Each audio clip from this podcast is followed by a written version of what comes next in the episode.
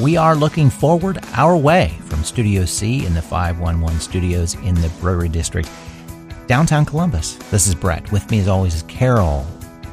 how are you feeling? You know, Brett, I am doing really well.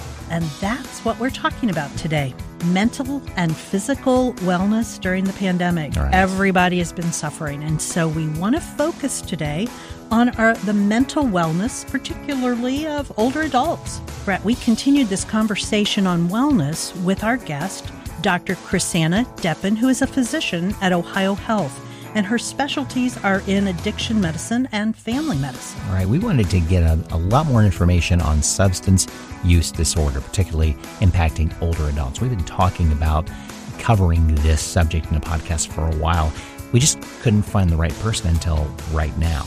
Right. with Dr. Deppen. And and a lot of times, um, what you're reading in media, in the newspaper, is sort of conflicting. One day you'll get an article that says, "Oh yeah, older adults are doing better in the pandemic," and then you get an article that says, you know, everybody's in lockdown prison mode and depression and isolation and all these. So we wanted to really kind of get through all of that. Um, uh, media static and find out what's really going on. Right. And, and, we're diving into alcohol and prescription drug abuse, you know, the availability of housing, rehab, and treatment centers.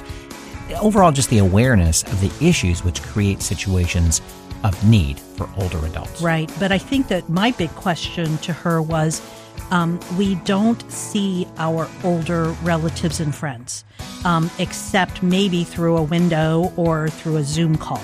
And um, how do we know that they're okay? How do we know if they're suffering mentally? Right. We go over that and understanding the steps needed to be taken should you or loved one need assistance. So I, I think we did a pretty good job of covering it, what it is, and how we can address it, and how personally we can take care of who we need to take care of. Exactly. And two, we're including all of our uh, resources that we have found in our show notes. All right. That episode's coming up in your podcast player and on our website next week.